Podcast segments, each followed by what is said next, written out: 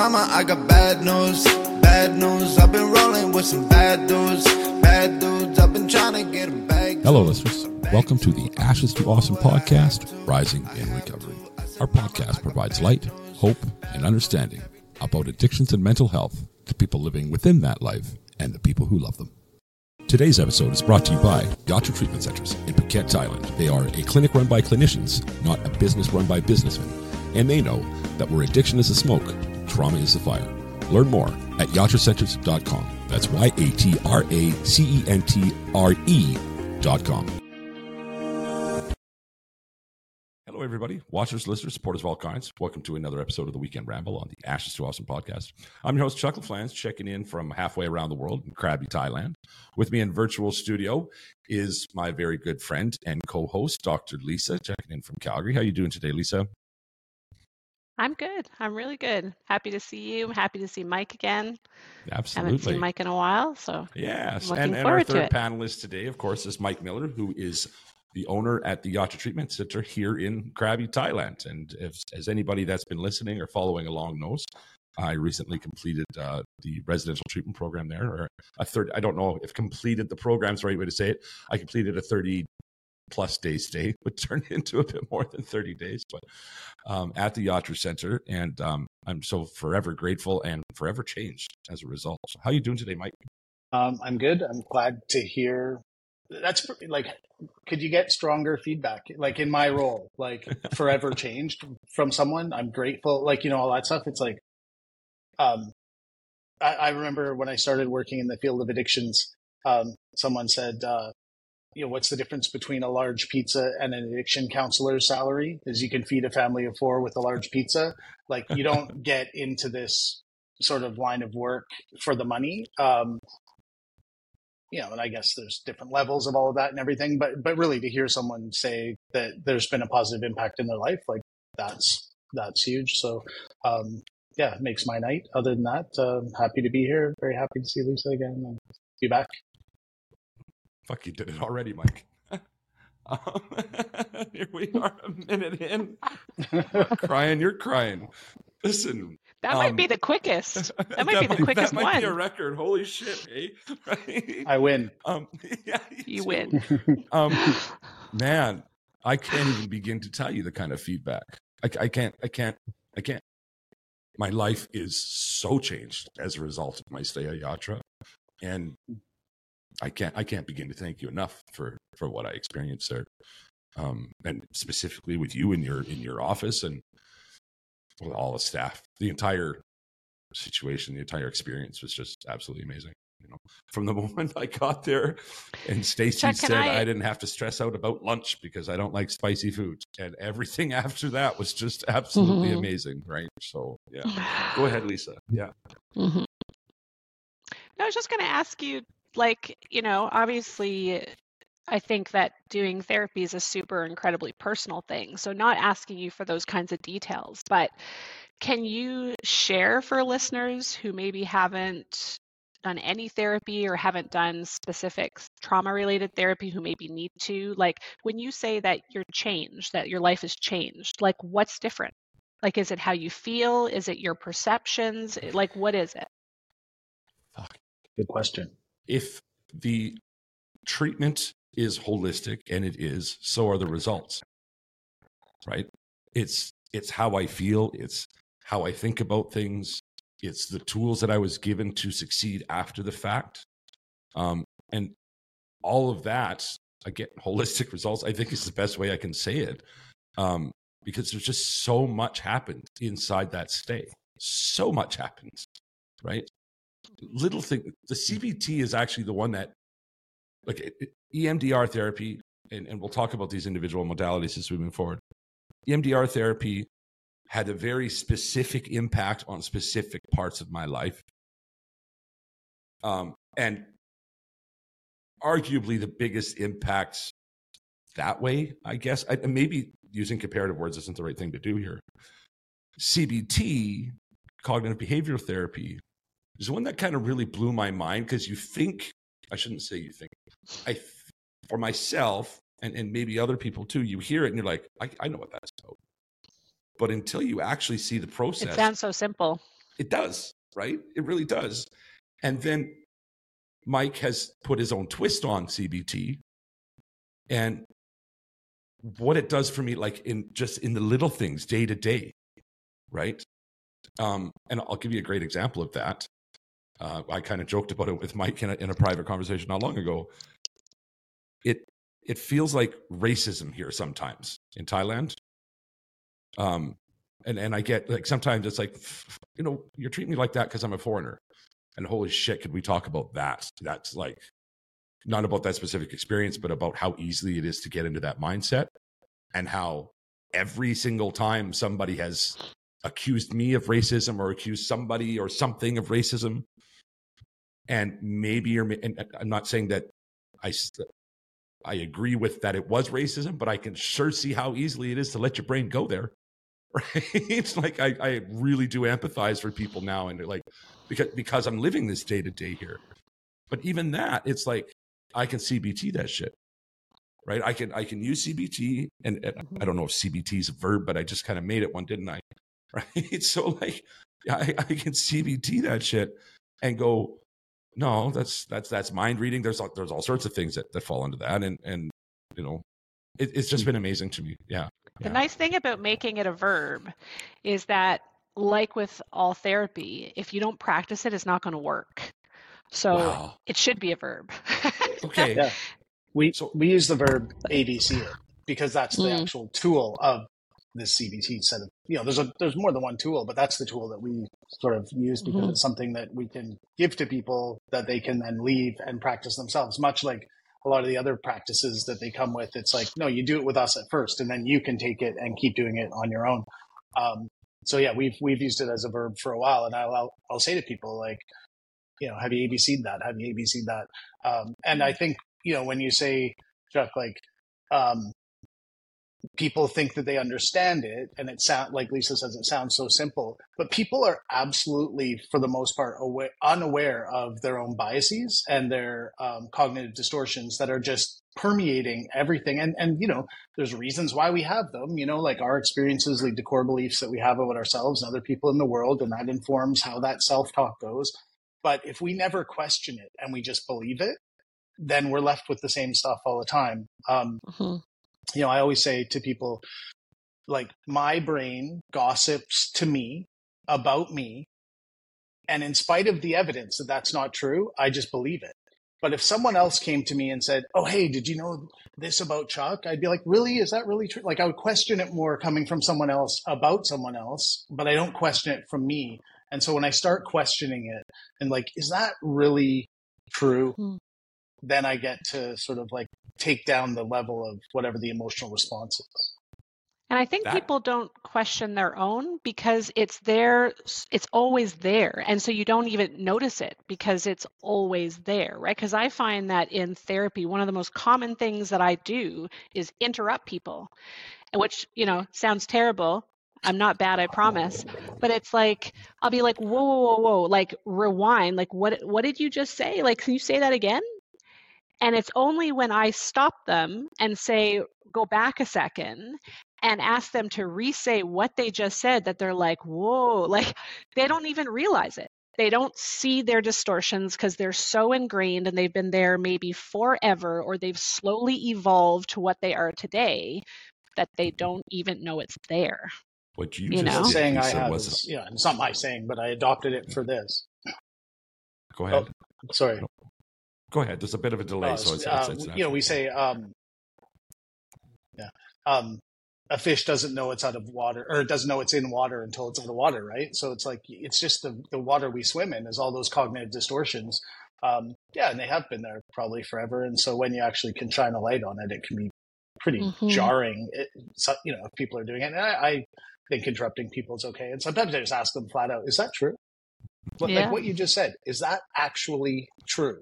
Is there evidence of that? Can you tell me that? yeah Um, I can But tell you even, right, firsthand Mike, he's made for go some back a step. The uncomfortable, point- some uncomfortable situations actually by doing that. um, Lisa, be- totally before you, that means he's before you- doing a good job before you jump down, I've got I do have something I want to speak to about what's what's happening right now in this conversation. Mhm, You've done it unwittingly, Lisa. mhm. Um, is you've kind of segued into the third major modality that gets used in Mike's office. At the center, there's all sorts of shit going on. But in Mike's office, and correct me if I'm wrong, you've kind of got the three big ones. Yeah, EMDR, which again we've we've talked about. I've talked about quite a bit. I think um, we can talk more about that too. CBT, which of course we just talked about, and the third being the internal family systems, the IFS therapy. Why is that always there? Where does that come from, Mike? If, if you can, again, we talked about this beforehand. I tend to bastardize things because I'm not educated on them. Is is you know uh, past my anecdotal experience. So why don't you talk about So- IFS for a minute? So why is it always there? The IFS. Yeah. Yeah, what, like where does it come from? Like what, what? How does IFS play into this conversation, and as such into your formula? I guess. Okay. Well, I mean, I think it like when it comes to sort of like my formula, if- and I do that with sort of air quotes because like I'm not, I'm not Bessel van der Kolk. I'm not like I don't run a research center. I'm not, you know, um, doing peer reviewed studies of things. But they're all done already. So what I do is I take the things from people that are proven to work, evidence based therapies, and I've put them together in an order of operations that we think will be useful. And the reason we didn't do CBT on day one with you is because if we're in a survival um, mode, like if we're in fight, flight, freeze, that kind of stuff, if if our amygdala is kicking off, it's it's not my prefrontal cortex that I'm coming from. I, like I can't make the best decisions if I'm in a survival mode. So doing CBT when someone doesn't necessarily have access to the part of their brain that does logic and reasoning and stuff it isn't the best order of operations, right? So I, I've worked at other places where it's like CBT on day one, and then you get people who struggle with it, and it's like, well, what if they were just like, what if you started with the EMDR and you desensitized some of the triggers, and at the same time you did some of the body-based sort of somatic stuff like the yoga and the tai chi and um, you know the the mindfulness, the meditation, the sound bowls, all that, and then they can be relaxed in their body. They're not in the fight or flight stuff anymore. They get access. Their their their logic centers come back online and then they can use the cbt so you know we use um, bottom up therapies and top down therapies so the, the cbt would be top down how i use my brain to kind of change how i'm feeling in my body. If my brain is if my body's not relaxed because of the, the brain i'm probably not going to be able to access that too well. So we start with the sort of bottom up stuff and emdr can be bottom up because it, it can calm down the amygdala from that fight or flight stuff by lessening triggers, desensitizing um, traumatic memories, or, or you know, sometimes trauma word freaks people out, but um, adverse experiences that people have had.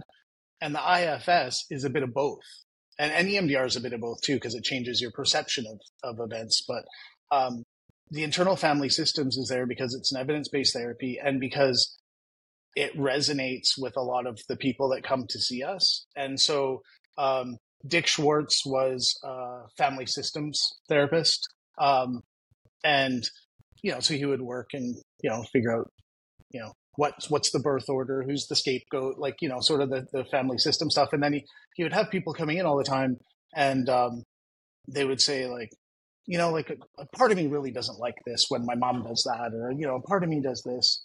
And he just started getting curious because he was hearing it all the time. And he thought, well, what part of you? What part of you doesn't like that? And people would have answers for them. Like, you know, a part of, you know, if we're talking about addiction stuff, right? A part of me just loved getting high. And a part of me knew that wasn't how I was supposed to be. And both of those parts of me are real. And, you know, if I said, Hey, Lisa, do you want to go to the movies tonight? Part of me does, part of me doesn't. Like, as soon as I started learning about internal family systems and the parts work stuff, I watch TV, I watch movies. It's littered through everything. People use Oh, this in their language all the time. I, I think So that's if you started making it a part of your awareness, you you would be using that language literally every day and not realizing. it. Like I, I you know, Yeah. I, I, I don't think Yeah. anybody. I think someone like Yeah. yourself, even me, kind of now when I like I think about it when I say a part of me, but I still say it right. So somebody that's who's not aware of any of Well, this, so do I. literally every day, literally every day, right? Yeah, Yeah. Continue yeah, people Mike. say it. and especially when you're in that um no it's a, like when you're in that ambivalent kind of like I want to use, but I don't want to use. Like people use it that like, oh, a part of me knows this is wrong. A part of me really just needs to get the escape right now. And so um, with with addiction, it can really resonate with people and with trauma um, because okay, so so Dick Schwartz kind of gets curious, like what parts of you, and he starts um, sort of exploring that stuff, and he comes up with a model. So he's a family systems therapist, and he goes, well, like we have an internal family of different parts of ourselves and they're at different ages and they have different roles.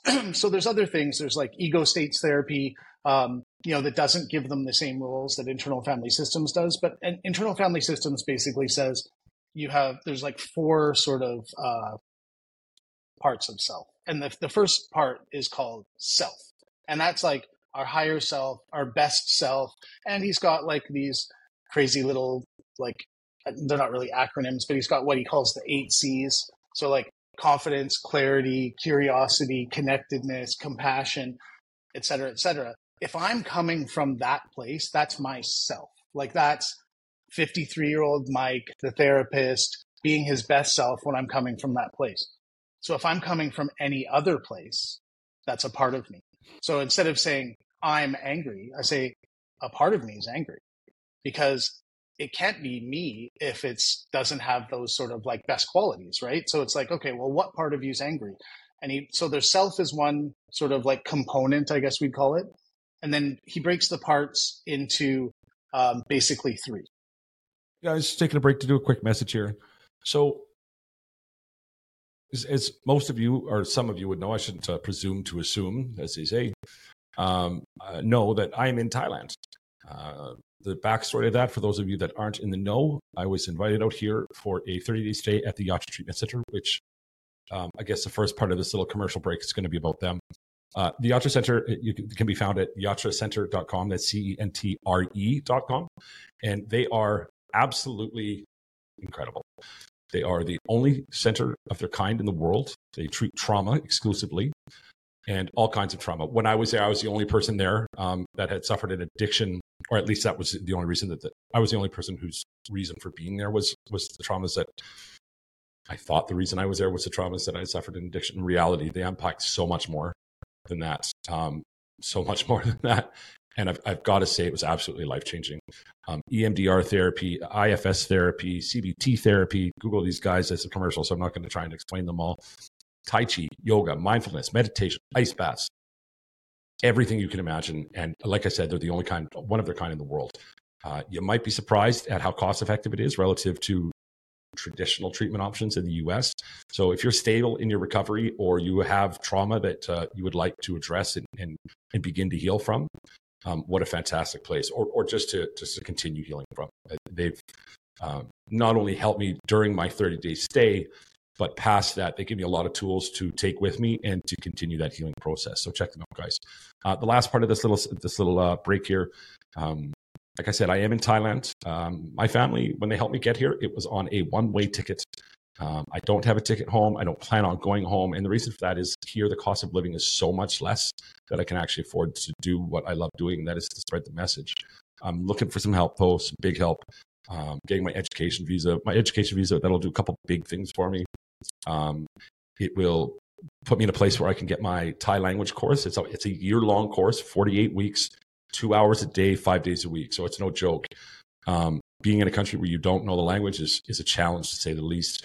And uh, for my for me to be able to immerse myself here and to live comfortably, um, that's going to be a big help. The other thing that does is it makes me not have to do these what they call border runs every month, um, which are expensive and time consuming and um, you, you, have to go to an international board, turn around and come back, and you can only do that for so long anyway.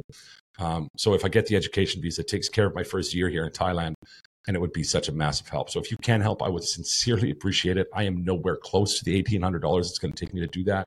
Um, you can help. See the, uh, the the address is down below here. My PayPal or for e-transfer if you're in Canada is uh, Chris Horder H O R D E R seventy seven at hotmail.com. Or sorry, Chris Horder 77 at gmail.com. That's uh, C H R I S H O R D E R 77 at gmail.com.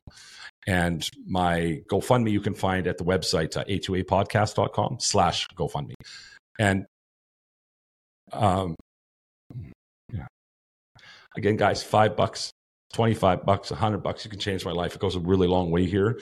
And um, I just really like to keep doing what I love, and that's to help keep spreading the message. So thank you very much. And I will let you get back to the show.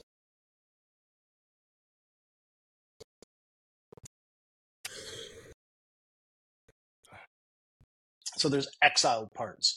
So when something happens that is so um, traumatic and hard to take, the theory is that my psyche um, breaks off a little part and sends it off into the corner of the psyche with to carry that pain. So, um, you know, if I grew up um, with a very abusive, like physically abusive adult, um, to know that I'm never safe might be too much, right? Too much for me to be able to carry on on day by day. So a part of me takes that knowledge and that pain after being abused and, and it goes over here um, and carries that pain for me so that I can continue on on a daily basis.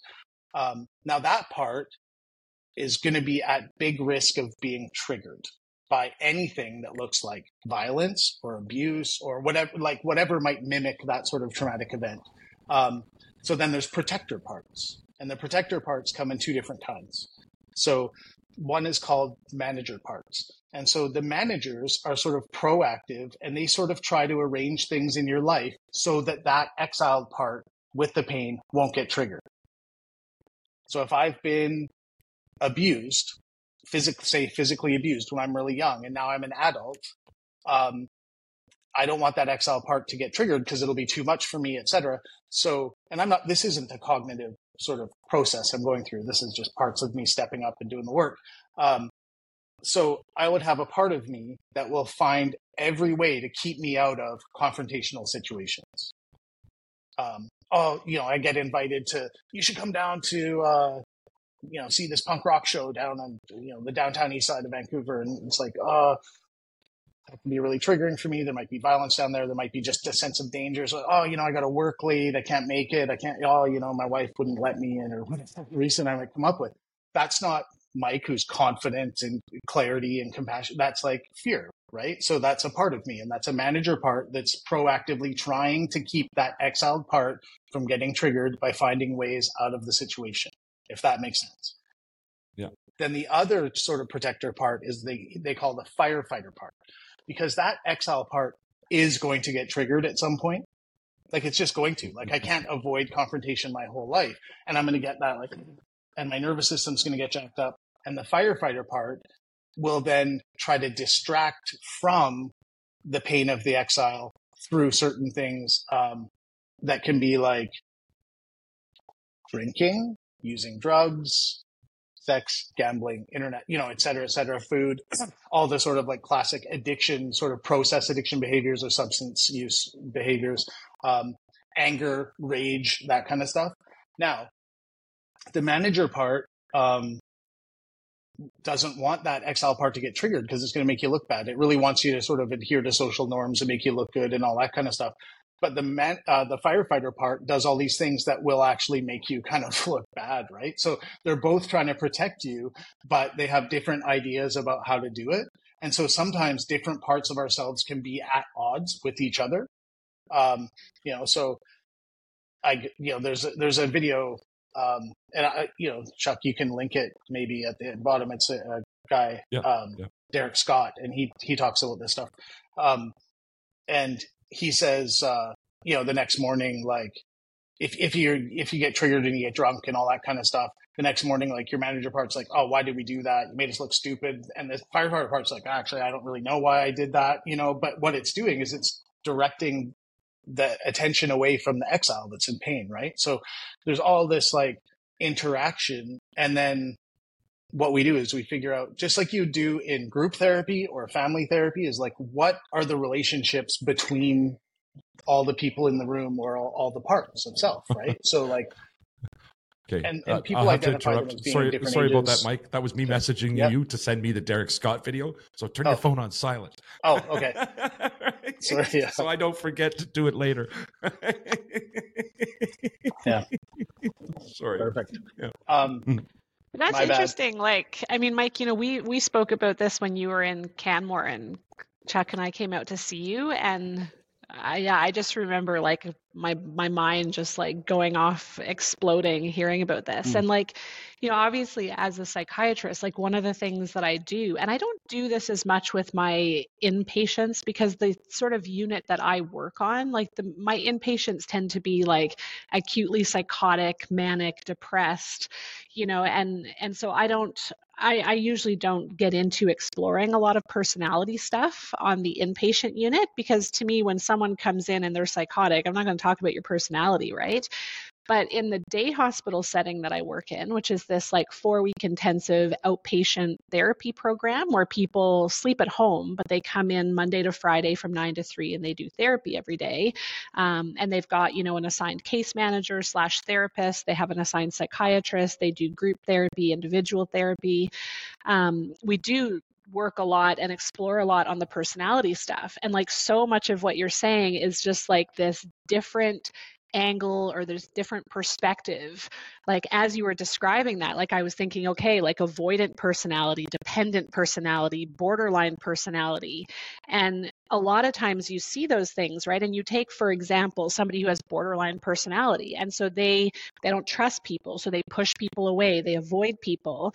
But another element of a borderline personality is that they're impulsive and they're promiscuous and so they're in a way they avoid people um, but then they're terrified of people abandoning them and they go out and they sleep with lots of people to try to fill a bucket and like it's just like all of that is kind of Yeah. So, so you know, um, we we would say I, IFS people, and so I'm not an IFS therapist. I'm what's called an IFS informed therapist because I've done some training with Dick Schwartz and and um, Frank Anderson, some other people, but I haven't done the IFS uh, like their certification. So like Hmm. they they they say we can call ourselves IFS informed.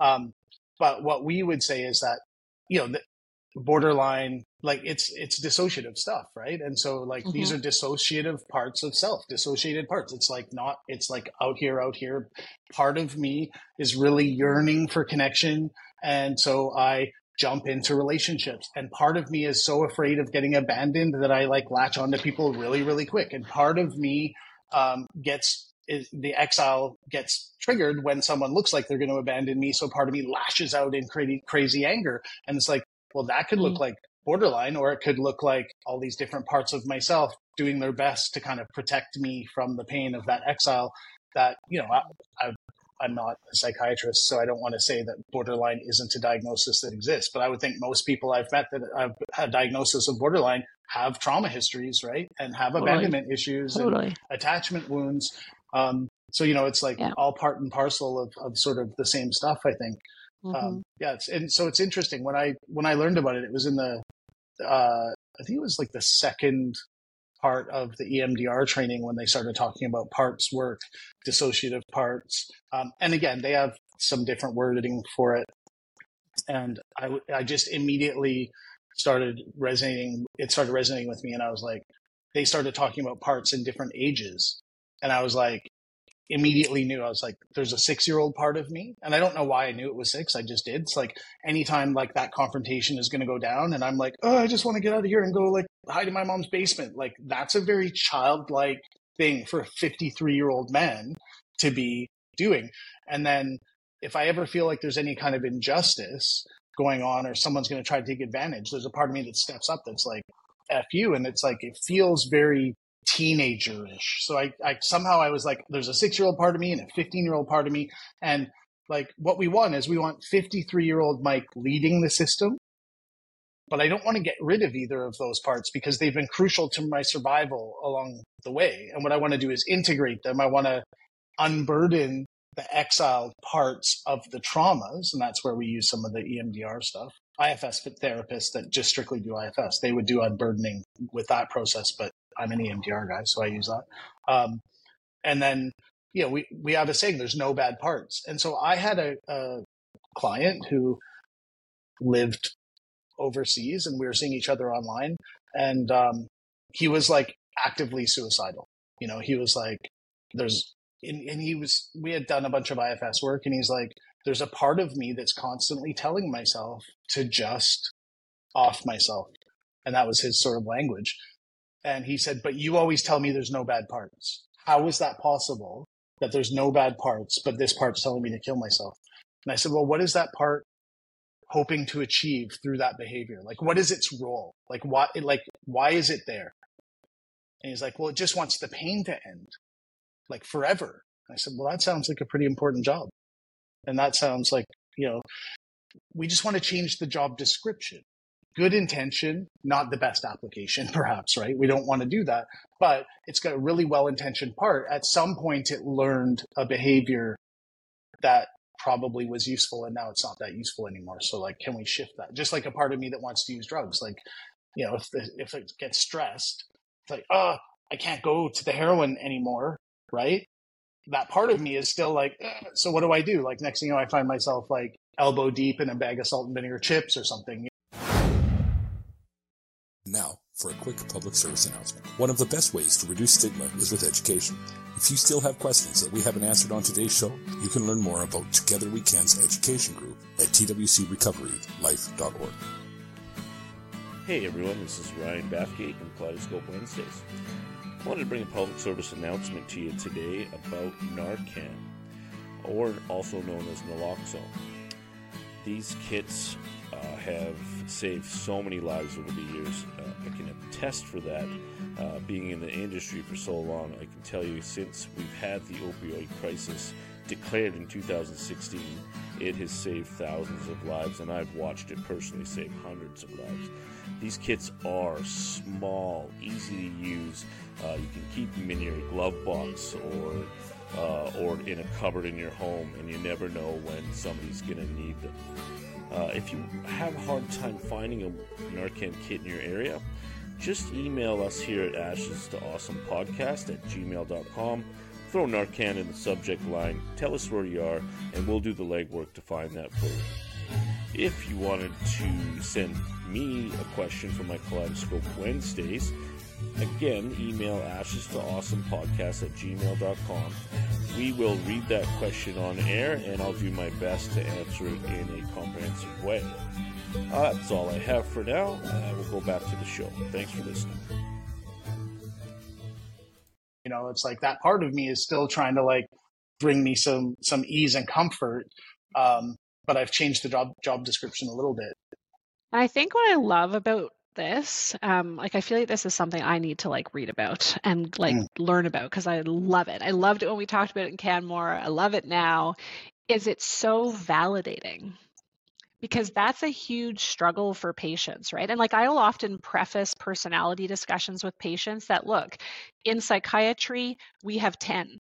It's clearly this very simplified version. We all have a personality, we all have traits of many personalities, but it's a way for us to try to capture it. And it's a way for us to speak to one another. Like if I'm mm. inheriting a patient from somebody and they say, look, they have a personality construct that sort of falls in these categories, I go in going, okay, I kind of know what I'm working with. Mm. But I feel like, you know, again, stigma is stigma, and some personality types have huge stigma. Borderline personality disorder is one of the most stigmatized um, diagnoses you get in medicine, mental health think, or otherwise.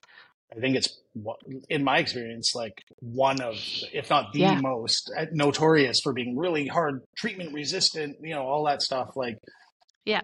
And it's, and, and I, I find that depending on how it's presented, I have patients who completely reject it because of the stigma the stigma that exists. And then I have other patients who sometimes and I think it's in how you present it where when you can say here's a thing read about this see if you identify with it they're like oh my gosh there's a reason for all of this. Somebody understands this and they feel validated. But what I hear is you're talking about this is again just that incredible validation that there's a reason for all of these parts. There's a mm. reason you know why these different things surface. Um, and you know i'll often use the language that there was a time when this served you.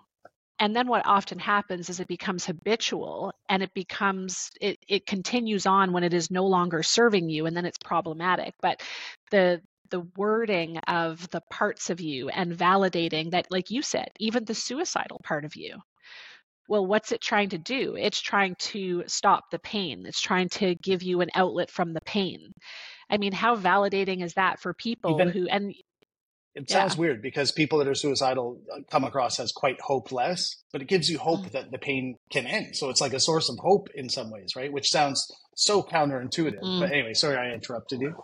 No, no, no, but it's just, yeah, like uh, I, I think that's all I'm wanting to say anyway, but just I just hear so much validation in the IFS model that really it's kind of like, you know, I'm thinking, okay, I could say somebody has borderline personality disorder, or I could describe it through an IFS model.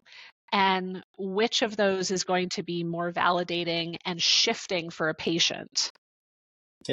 Well, and that's the thing is because IFS. yeah, when when we you know pathologize people like you're sick it's located in you like that kind of stuff here's your diagnosis people can like become the diagnosis or reject the diagnosis or whatever it is um, or if we say like there's a part of you that has this behavior that used to work and it doesn't but you could change that like to Yeah. me that sounds like a bit less um, yeah. Of a weight of the world kind of on your shoulders, right? Especially Yeah. if it's a diagnosis that's notorious for, you know, helpers having difficulty helping, right? And so with one of the things that IFS therapists are supposed to do is you bring your self energy to the session with so you're always creative, compassionate, curious. Like that's how Dick Schwartz started this thing. He was like, "Oh, I wonder what that's about with the parts," right? And so that's what we're Mhm. supposed to sort of do.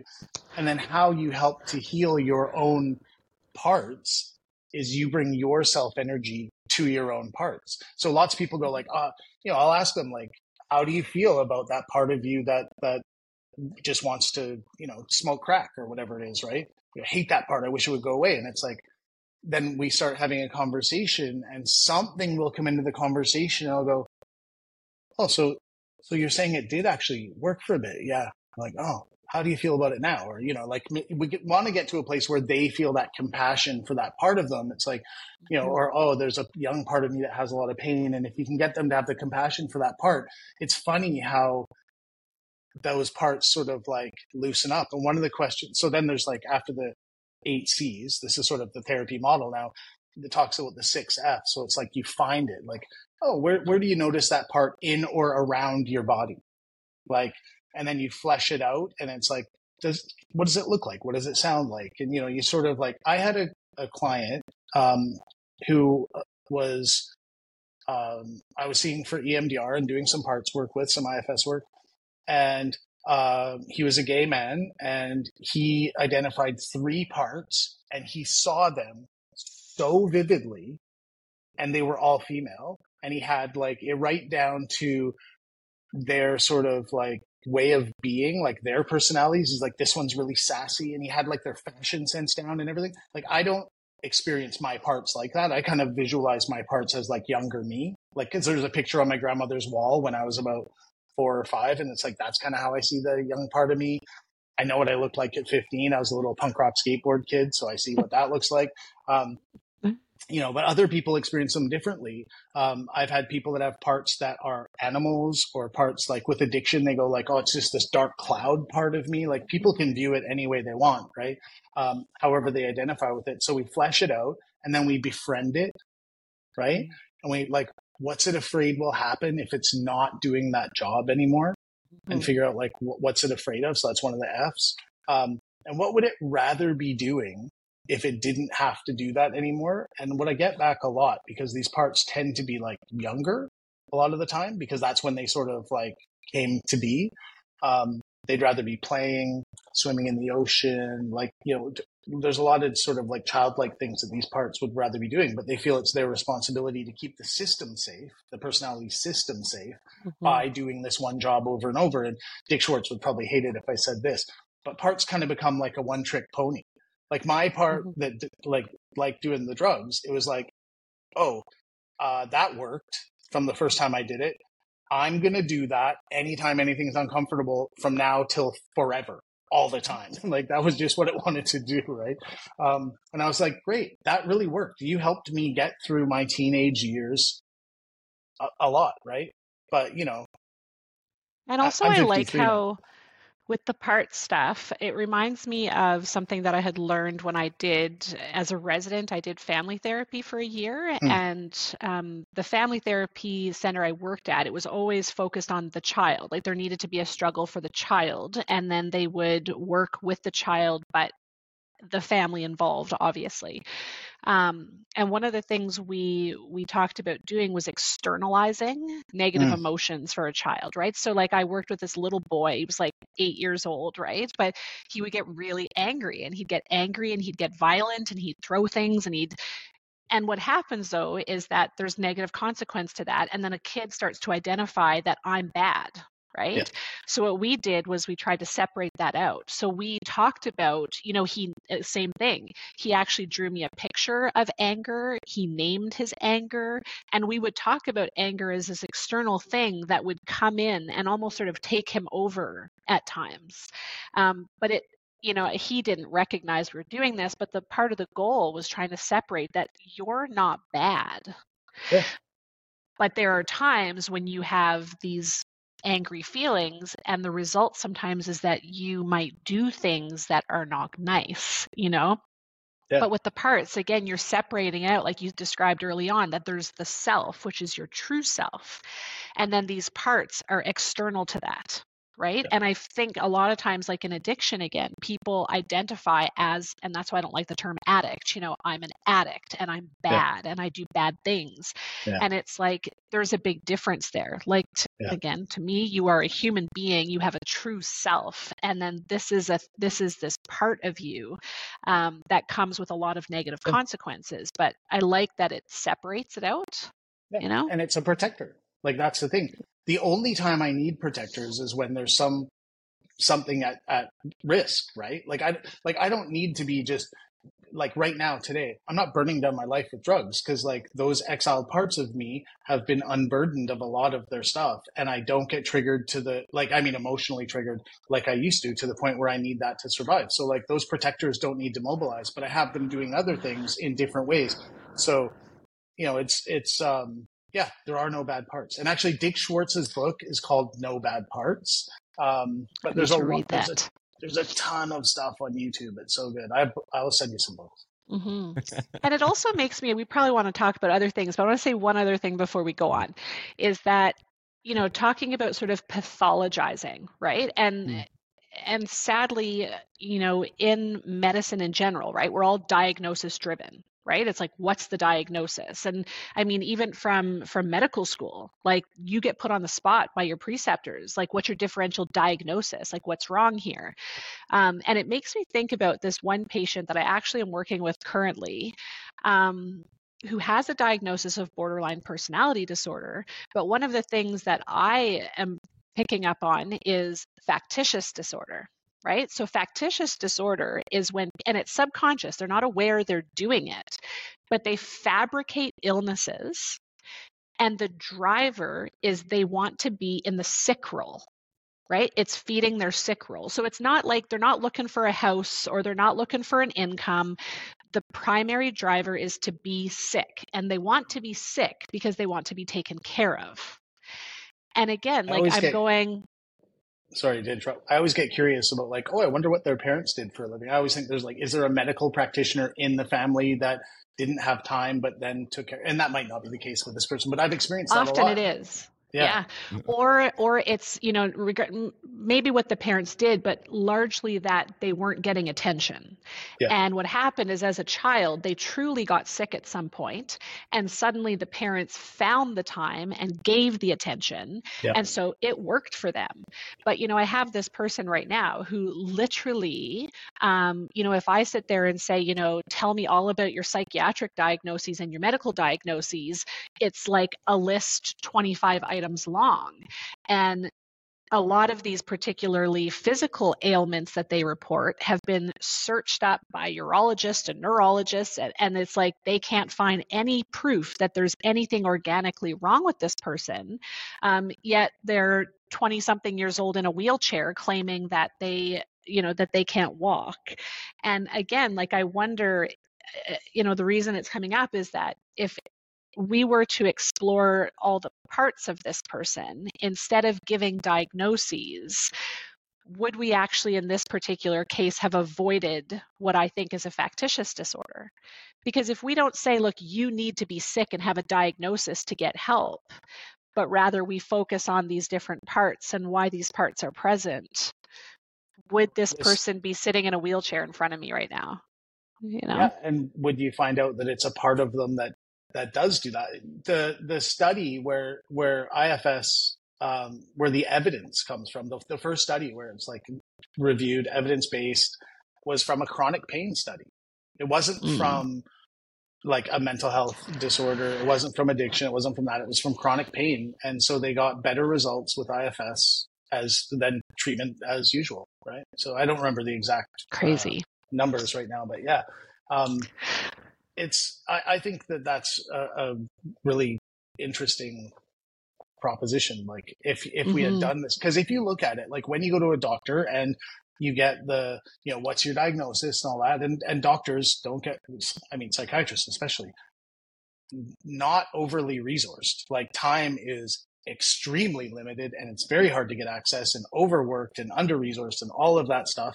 Um, so to just get in the door is hard. And then to sit down and be like, tell me your life story is not going to happen most of the time, right? For most Mhm. people.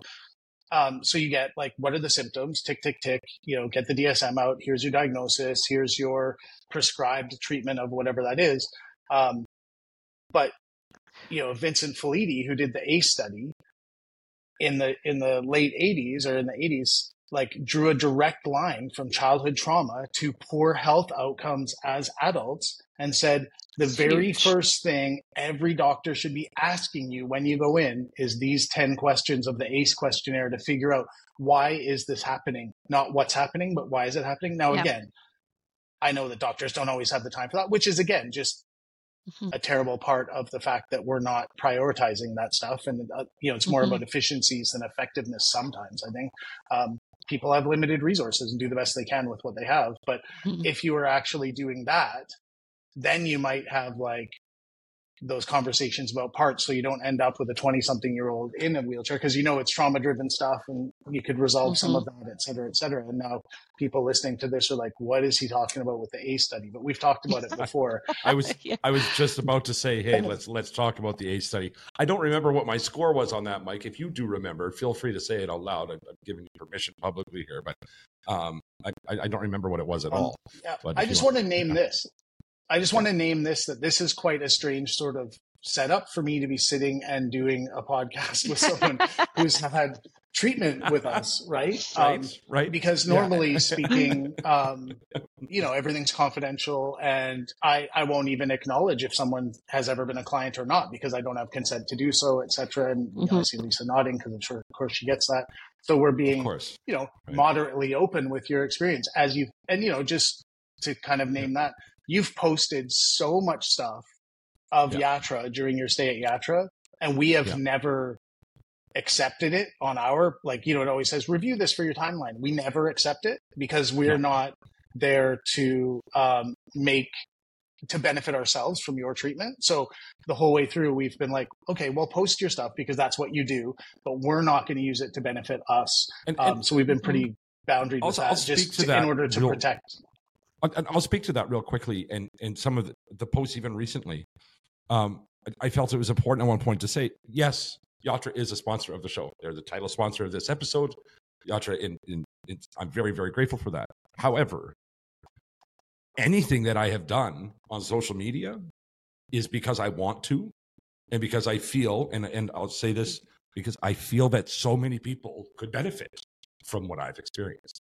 So it, it's outside of the purview of our sponsorship. It's not. It's definitely not part of the deal.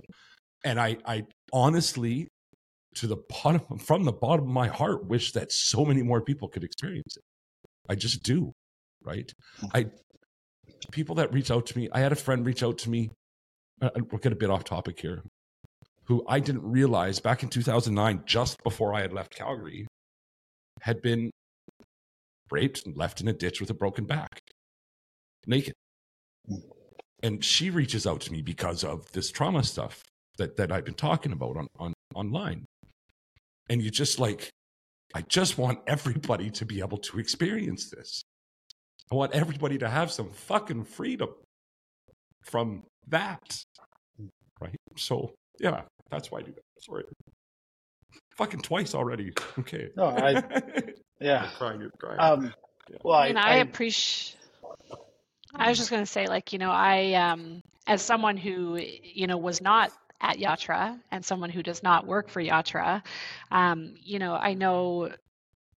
Just to reiterate, like, you know, I know what Chuck is saying is very true. I know that he's sharing from his own heart because of his own he it's his own motive and desire to share it you know it has nothing to do with um with yatra but i do like commend you. I don't know what the right word is but like i think it's an incredible gift that you've given to be vulnerable and to share because i totally get that you know the majority of people who do therapy they are not open. Sometimes they're not even open with their own families never mind the whole damn world right? Um, but i think that people being open the way that you have gives others insight into what is achievable. And i think it you know not everybody can necessarily go to yatra. Not everybody has access to therapy of any kind. But i think it does give people hope that you know that so, they can feel better, or they can find peace, or that there is help available. Um, so I, yeah, I think it's awesome that you've shared. Yeah, I agree, and I think it's um, inspirational for people, and I, I also think it flies in the face of that whole like men don't talk about their feelings and don't show their feelings and all that sort of stuff. Um, to have you know a, a, man talk about his experience and show his emotions during it and be okay with it. Um, you know, to me that's that's a big thing, and I think it kind of dispels some of the myths of therapy that it's like scary. Um, don't get me wrong, like it can be scary because we don't understand what we're getting into. I know it was like that for me the first time I went to therapy. I was like, oh my god, what am I getting into now? Um, and and really, it's not. Uh, it doesn't have to be like that. In particular, um, you know, some of the stuff that we're using is is pretty gentle. So, but yeah, I Mhm. happy to happy to witness So, the way that you that share your said- experience for sure. With that, said- and we we do we got we got to get back to the um, um to the topic in hand. When I say I give you permission to say what is my score, Mm. I, I mean no, I, I'm Mhm. putting all of that out um, with with an end goal in mind, is, and that is to, to kind of you know destigmatize and to, and to maybe help inspire some people. So Yeah. um, um, and and I- thank you for. I don't for remember the number. Yeah, I don't. I remember either. It wasn't that. I, I don't well, remember the number. Yeah, Um. It wasn't nothing. I know that, um, but it wasn't um, the highest. That I've. I've had people get like nine and ten out of ten. You know, um, yeah, I remember thinking that yours might have been a little higher than it was initially. six or um, seven. Was a but- six or seven, is what it was. yeah, there. and- yeah, yeah. You know, I mean, the whole the whole way that like you ended up at Yatra was that I came on here as a guest. We start we talked about trauma because that's kind of what I do. And while we were doing the talk before and after, it was like, you know, you had identified and I had kind of identified like you, you might have some stuff that you could work on. And then I kind of just That flippantly eh? because I'm in the same place as you. It's like I I equate me having Yatra to like the guy in your friend group who has a pickup truck when people need to move. It's like I've got the truck. I'll help you move. You know what I mean? I'm like, I have this resource. And so I said to you kind of like off the cuff, like, oh yeah, I'll, you know, come, I'll, I'll, I'll give you a scholarship. You can come in, blah, blah, blah, check it out. Um, and, and then like, it was like months later and I had kind Yeah, of like, right. you know, whatever. It was an offer and it was a legit offer, but I kind of put it out of my mind because I had other stuff going on, obviously. yeah, right. And then you yeah. said, yeah, I think I might be able to make that work. And I was like, oh shit, here we go. Um, and so it wasn't like with any um, any intended outcome other than getting you some relief from some of the stuff that I was witnessing when we were first talking. Um, Mhm. you know, and, and I think that I've, I've seen you do that, and the way that you carry yourself has been, uh, you know, you, you've changed sort of your outlook on things and, and the way that you are, and it's cool to see. And you know, Yeah. I'm glad I Yeah. have a pickup truck, I guess. How how blessed am I? But but I understand what you're saying. Like pickup you wish everyone could have it, right? yeah yeah and i do i really really do right um and of course you know we've talked about some people in in my life or whatever as well i just oh, i just do I just I wish the whole world could experience it. Mhm. What blows me away, Yeah. Mike, Me too. is that you are seemingly the only facility like yours there is.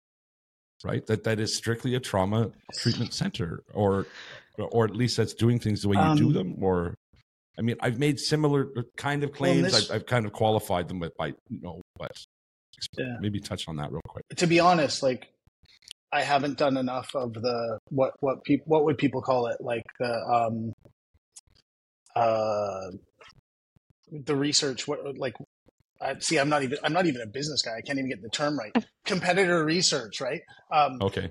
I know that there are places like I know of I know of a place in the Net- no there are trauma centers that exist. I don't know that they do it exactly like we do it, and I think that we do it the way that we do it just because it's me and I see things in a certain way. Um, you know, I think that there are places that have you know a lot more psychiatric care on site. Um, there are places you know what tends to happen.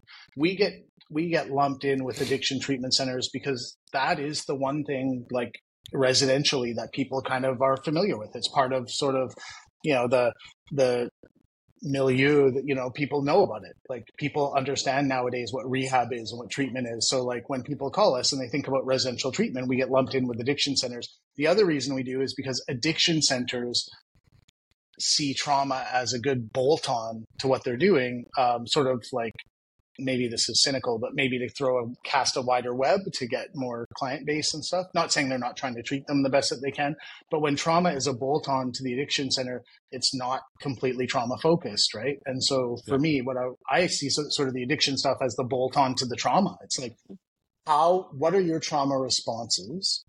Oh, for you, it's using drugs. Okay, well, we can talk about that because I mean, I've been clean for 20 years. I've worked in addiction services for, you know, 18 years before I opened Yatra. Um, you know, so we can talk about that, but we're really going to go into that, like, you know, addiction is the smoke, trauma is the fire stuff. So I think Um, that we do it a little different, but I, we're not alone in the world for sure. And we talked about this before we started recording, but I also I appreciate that you are not trying to do addictions and trauma. Mm. because I really, you know, I think that for people who are in active addiction, the sort of patients who need residential addiction treatment, I don't think that those people are in a stable enough, stable enough place to do the level of trauma therapy and work that you guys are offering.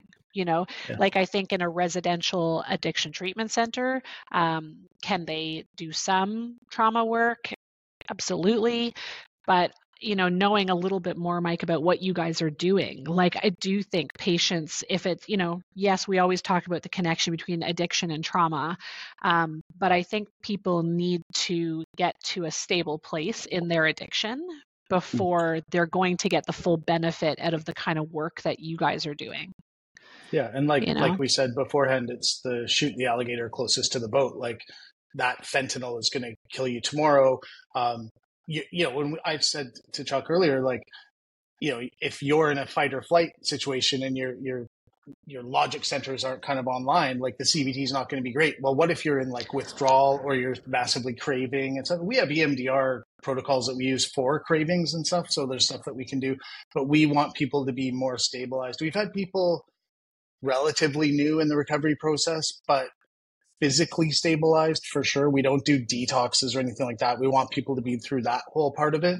Um, and I think that probably half of our clients identify with some form of addiction and half don't. But it's funny because a lot of the ones that don't, when you start sort of unpeeling the layers, they're like, yeah, they're not smoking crack, they're not shooting heroin, you know, they're not doing meth, whatever. Um, but they got other compulsive self-soothing behaviors which is that's how i define addiction. I don't i don't like the word addiction very much. I say it's just compulsive self-soothing behaviors and whether that comes in a bag or a bottle or uh, a phone or a relationship or whatever a lot of people Mhm. who don't identify with addiction have the same sort of behaviors and if they put that energy into cocaine they would look like a maniac but because they're putting it into work they look you know they're getting accolades right so Yeah, they're it's the same sort of stuff yeah and and sought out right and like Mhm. get, getting rewarded for it but it's the same Yeah. thing Yeah. Hmm. Yeah. And they look really high functioning. And so they would be more stable, uh, seemingly, to come to our center, um, even if they're actively in it right now. So they're, they can actually be like actively in addiction, per se. Right. Um, Yeah. But they're but they're stabilized because it's not a substance that is having massive physiological effects on them. Um, you know, it's not messing with their neurotransmitters the same way. It's not messing with. They're not getting withdrawal. They're not going to detox. You know, all that stuff. Yeah. So, um, Mhm. but yeah, we just want to do what we do and not sort of. Um, it's funny. There's a, a place that I know that specializes, and their list of specialties is like I think about 15 things. And I'm like, that's not what a specialty is. Like, we do one thing. We do trauma. And if the way your trauma shows up, we deal with that. But, you know, we just want to do one thing because I think to me, it's the, it, it changed how I viewed the world of addiction and it changed how I understood my own history and, and, uh, my experience of the world. So that's the thing that became like my passion and sort of changed my practice. So I'm like, that's what I want to do because much like Chuck, I want other people to get the relief that I got. Yeah. Right. And it's sure Yeah. does show. Yeah. And there's Um, tons of people doing addiction treatment. So, you know, they can line them up for us after. Yeah. Yeah. right. Um, Um, okay. Lisa, I'll let you go down one more path. We are almost at the hour mark here, all of a sudden. Hey. Um, with that said, Mhm. Mike, I want to invite I you back on for next week because we're not done having this conversation. And if if you know, look at your schedule, and if we can't do that, um, we talked months ago about doing a, a multi-part series, and we're in the Yeah. middle of doing a Mhm. multi-part series right Oh. now. Right? Like, I just there's so much more to talk about, right? You know, and I, I think the timing is good Yeah. for all sorts of reasons. I I but- feel like I'm monopolizing Mike. I feel like this is. I feel like I I'm having like a personal one-on-one session here with I'll jump on that real I'm quick. sorry. I'll jump on that real quick. And how does that When make we you were feel? Lisa? Canmore. No, I'm kidding. Well, one part of me. yeah, yeah. When we were in Canmore, the three I, of us. I would be happy well, to and do Shu, that. I should say. But, uh, Hmm. Thank you. Okay, so let's make let's make that a date for next weekend. Anybody that's listening, this is merely part one of however many come out of it. When we were in Canmore, the four of us, because of course Chu was there as well, Mike's wife. I sat there, and I think I said about as much as I have through this episode, because I was in awe Mm. and I'm gonna I'm gonna gonna stroke some egos here, folks. To sit in a room with the two of you, to sit in an episode with the two of you, and just listen is amazing to me. Right? Here's me, Oh, 14 months ago, homeless, grade nine education, this like, and I'm sitting in a room with two of the most brilliant, caring, loving people I've ever met. Right? And it to me, fuck, why would I say anything? I, I've got a lot of listening to do. wow. Right? It's like I've got a lot, right? And I'm just like, I can't believe, I can't believe how lucky I am to be able to to facilitate this conversation and to be a part of it, right? You know, so I appreciate that. A, a part of me loves hearing that, and a part of me really hates hates compliments, hates any of that. Like the imposter Always, right? syndrome comes in. Yeah. That's really just to illustrate the hard stuff for sure. one of my super, part of me that like loves a superpowers good is ego awkward stroke. moments. So I just did that to you. right? Yeah. But you. also, Thank like what the other thing I thought as you were talking though, Chuck, is you did this. Hmm.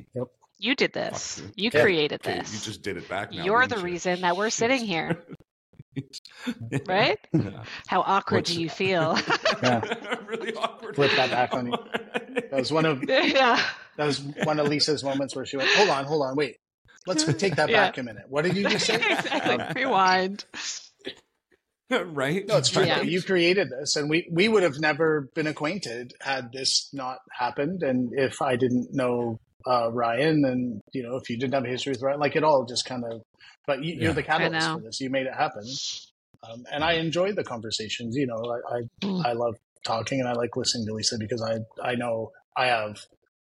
I'm not done learning. You know what I mean? Like there's so much stuff to learn, and and we have different sort of um, backgrounds. Like I'm not a medical doctor, and I, I don't have that same training. So, you know, I, I could sit and listen all day too. And I would love Same. to. Yeah, obviously we we can't talk too much about confidential stuff, but I'd love to like be a fly on the wall for like a day at your work and just be like, okay, so this is what it's like day by day. Yeah. Um, No it's funny, like you don't get access to other people's lives that much like that, and and you know to sort of see a different perspective. So yeah, I could have these conversations mm. all the time. right? Yeah. Right. Same. And So I, I, yeah. I was actually going to say, Chuck, like, you know how Ryan bounces? I feel like this is my bouncing episode. Like, I don't bounce like Ryan does when I get excited. But I was going to Which say to you, even though I'm not bouncing, I'm bouncing. This is what gets so me bouncing. what, what you would have missed, Mike, from from um, because it's the episode that we actually that we were telling you to go back and listen to with Ryan. I called him out on this kind of thing that he does because when he gets excited, he'll start doing this. So you have to actually watch it, not listen to that one. to the 'Cause he'll, like, yeah, he, he like he'll start bouncing eh, when he's getting passionate about something, and he really did in this last episode. I just I, I love it. I love seeing it happen. It just Yeah. makes my heart happy, right? Because you know something good's about to come out of his mouth when he when he starts that day, right? So yeah, I just kind of called him out on. it. Yeah, yeah. Um, So for anybody that's listening now, go back and check out Kaleidoscope Wednesday, guys. It was a fantastic episode, and um, that's a, it's the first of our new formats where we're pulling in other people and kind of unpacking their their recoveries and how things have gone for them. It was, uh, yeah, it was definitely definitely a different experience, and I'm looking forward to doing a lot more of those. Um, actually, this next week we have Jamie Tall coming on, who is a giant in the content recovery world. She's going to be coming on on uh, Kaleidoscope Wednesday to unpack some stuff with Ryan and I. Um, well, with Ryan, while I sit there and try and dumb it down and uh, listen a bit. So, yeah. Um, hey, listen, that brings us to my favorite part of the show, and that is the daily gratitudes. Today's Daily Gratitudes are brought to you by Revolution Recovery, helping men recover and become their best selves through support and treatment. They've been there and they understand. Let's uh, start with you, Mike. What you got for daily gratitudes? Um, I was actually struck by it. Uh, first, I'd like to say I'm, I'm really grateful for this conversation. I am grateful that you're doing this. I'm grateful. Um, I'm grateful that your treatment episode went to your liking because you know there's that's always a good thing. Um, but you know that that you're you're embracing life and you're taking on life here in Thailand, which is very cool to see. Um, just for the record, to, for all listeners, we don't advocate that people uproot and come and move to Thailand just because we're here. It just happened to Fuck. kind of I don't know if I that way. advocate that Um, people just uproot and move to Thailand anymore. Let me tell you, it's been a challenge, but it, oh no, in a great way, in a great Yeah. way.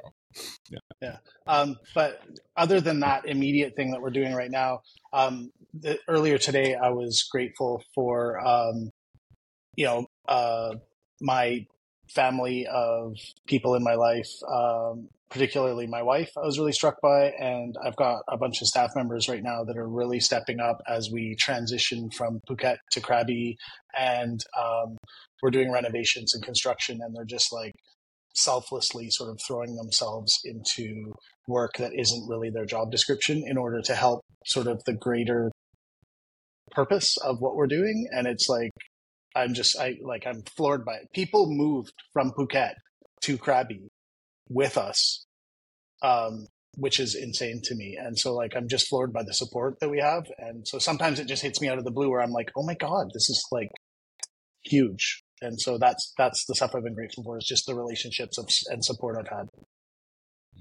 It, and that is quite the family over there, the Yatra family. I know I was uh, blessed to be there. For, you know, yeah. Um, Lisa, what you got for some gratitudes? Um, I'm grateful for this conversation. Um, always. I love talking to you, Mike. Um, always love talking Yeah. to you too, Chuck. Um, I just don't get to talk to Mike as often, but yeah, super grateful for this. Um, something that we had talked about discussing today, didn't get to it, which is totally fine. Um, we'll talk about it another day, but um, you know, I had a, a girl who I will keep anonymous reach out to me um, asking if I could try to. I'm grateful that there are people in the world who see me as somebody they can call. Um, and, you know, and because I'm fortunate to know people and to work in the, the field that I work in, I'm also grateful that I'm able to reach out to people who, who can step up and try to provide help. Um, so this week, particularly, just really seeing all the privilege that I have in being someone that people open up to, people share to share with, share to, um, and also the privilege that I have of being able to to call up people and, and extend that ask for help and, and get responses. Um, yeah. Um, it is. Yeah, I want to talk about all that stuff too. it's, uh, there's a lot of stuff to talk about, Next right? So. I, I, I certainly, Yeah. yeah, yeah. We and hey, listen for anybody that's like Yeah. listening and doesn't understand the situation. It is 1.30 in the morning here in Thailand. Mike's going to go to bed now or shortly after.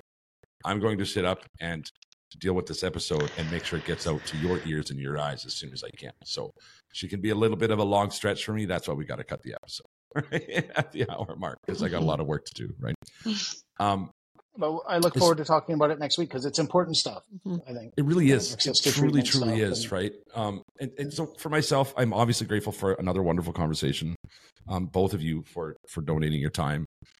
Um, and and something that I, I rarely touch on is is my sponsors. Is is you, Mike, TWC, who I, I, I reached out to on behalf of a friend, got an immediate response. That's Together We Can. Uh, they are our PSA sponsor in today's episode. Uh, Together We Can out of Vancouver. I reached out on behalf of a friend, immediately got a response back, um, looking like trying to help out and seeing what they could do. Um, they may or may not part of part of Lisa's experience most recently here as well, and I, I'm like I'm really grateful that that this this this recovery community who steps up, right? And and and what's, the thing about this recovery community is it's not just the people that Ashes to Awesome are connected to. It's all these other content creators and podcasts and literally around the world, wherever you are. If I don't know somebody, I know somebody who knows somebody, and we're going to find those resources. Right? I recently had somebody reach out from Ireland. Fucking Crazy, right? Ireland, South Africa. I mean, we've been all. I know some that, people right? in Ireland. Do you? there you go. Right. Yeah. Um, of course you do. Why would I think any different? Right. Um, I'm very grateful for all of those things, and and I'm just as, if not more, grateful to every single person who continues to watch, listen, support, like, comment, share, subscribe, do all the things down at the bottom. Every time you do any one of these things, you're getting me a little bit closer to living my best life. My best life is to make a humble living, spreading the message. The message is this: if you're in active addiction right now, today could be the day. Today could be the day that you start a lifelong journey. Reach out to a friend, reach out to a family member, call into detox, go to a meeting. I don't really care. Do whatever it is you got to do to get that journey started because it is so much better than the alternative. And if you have a loved one who's suffering an addiction right now, just taking the time to listen to our conversation. If you could just take one more minute out of your day and text that person, let them know they're loved. Use the words. you are loved. That little glimmer of hope just might be the thing. that gets it. Well done.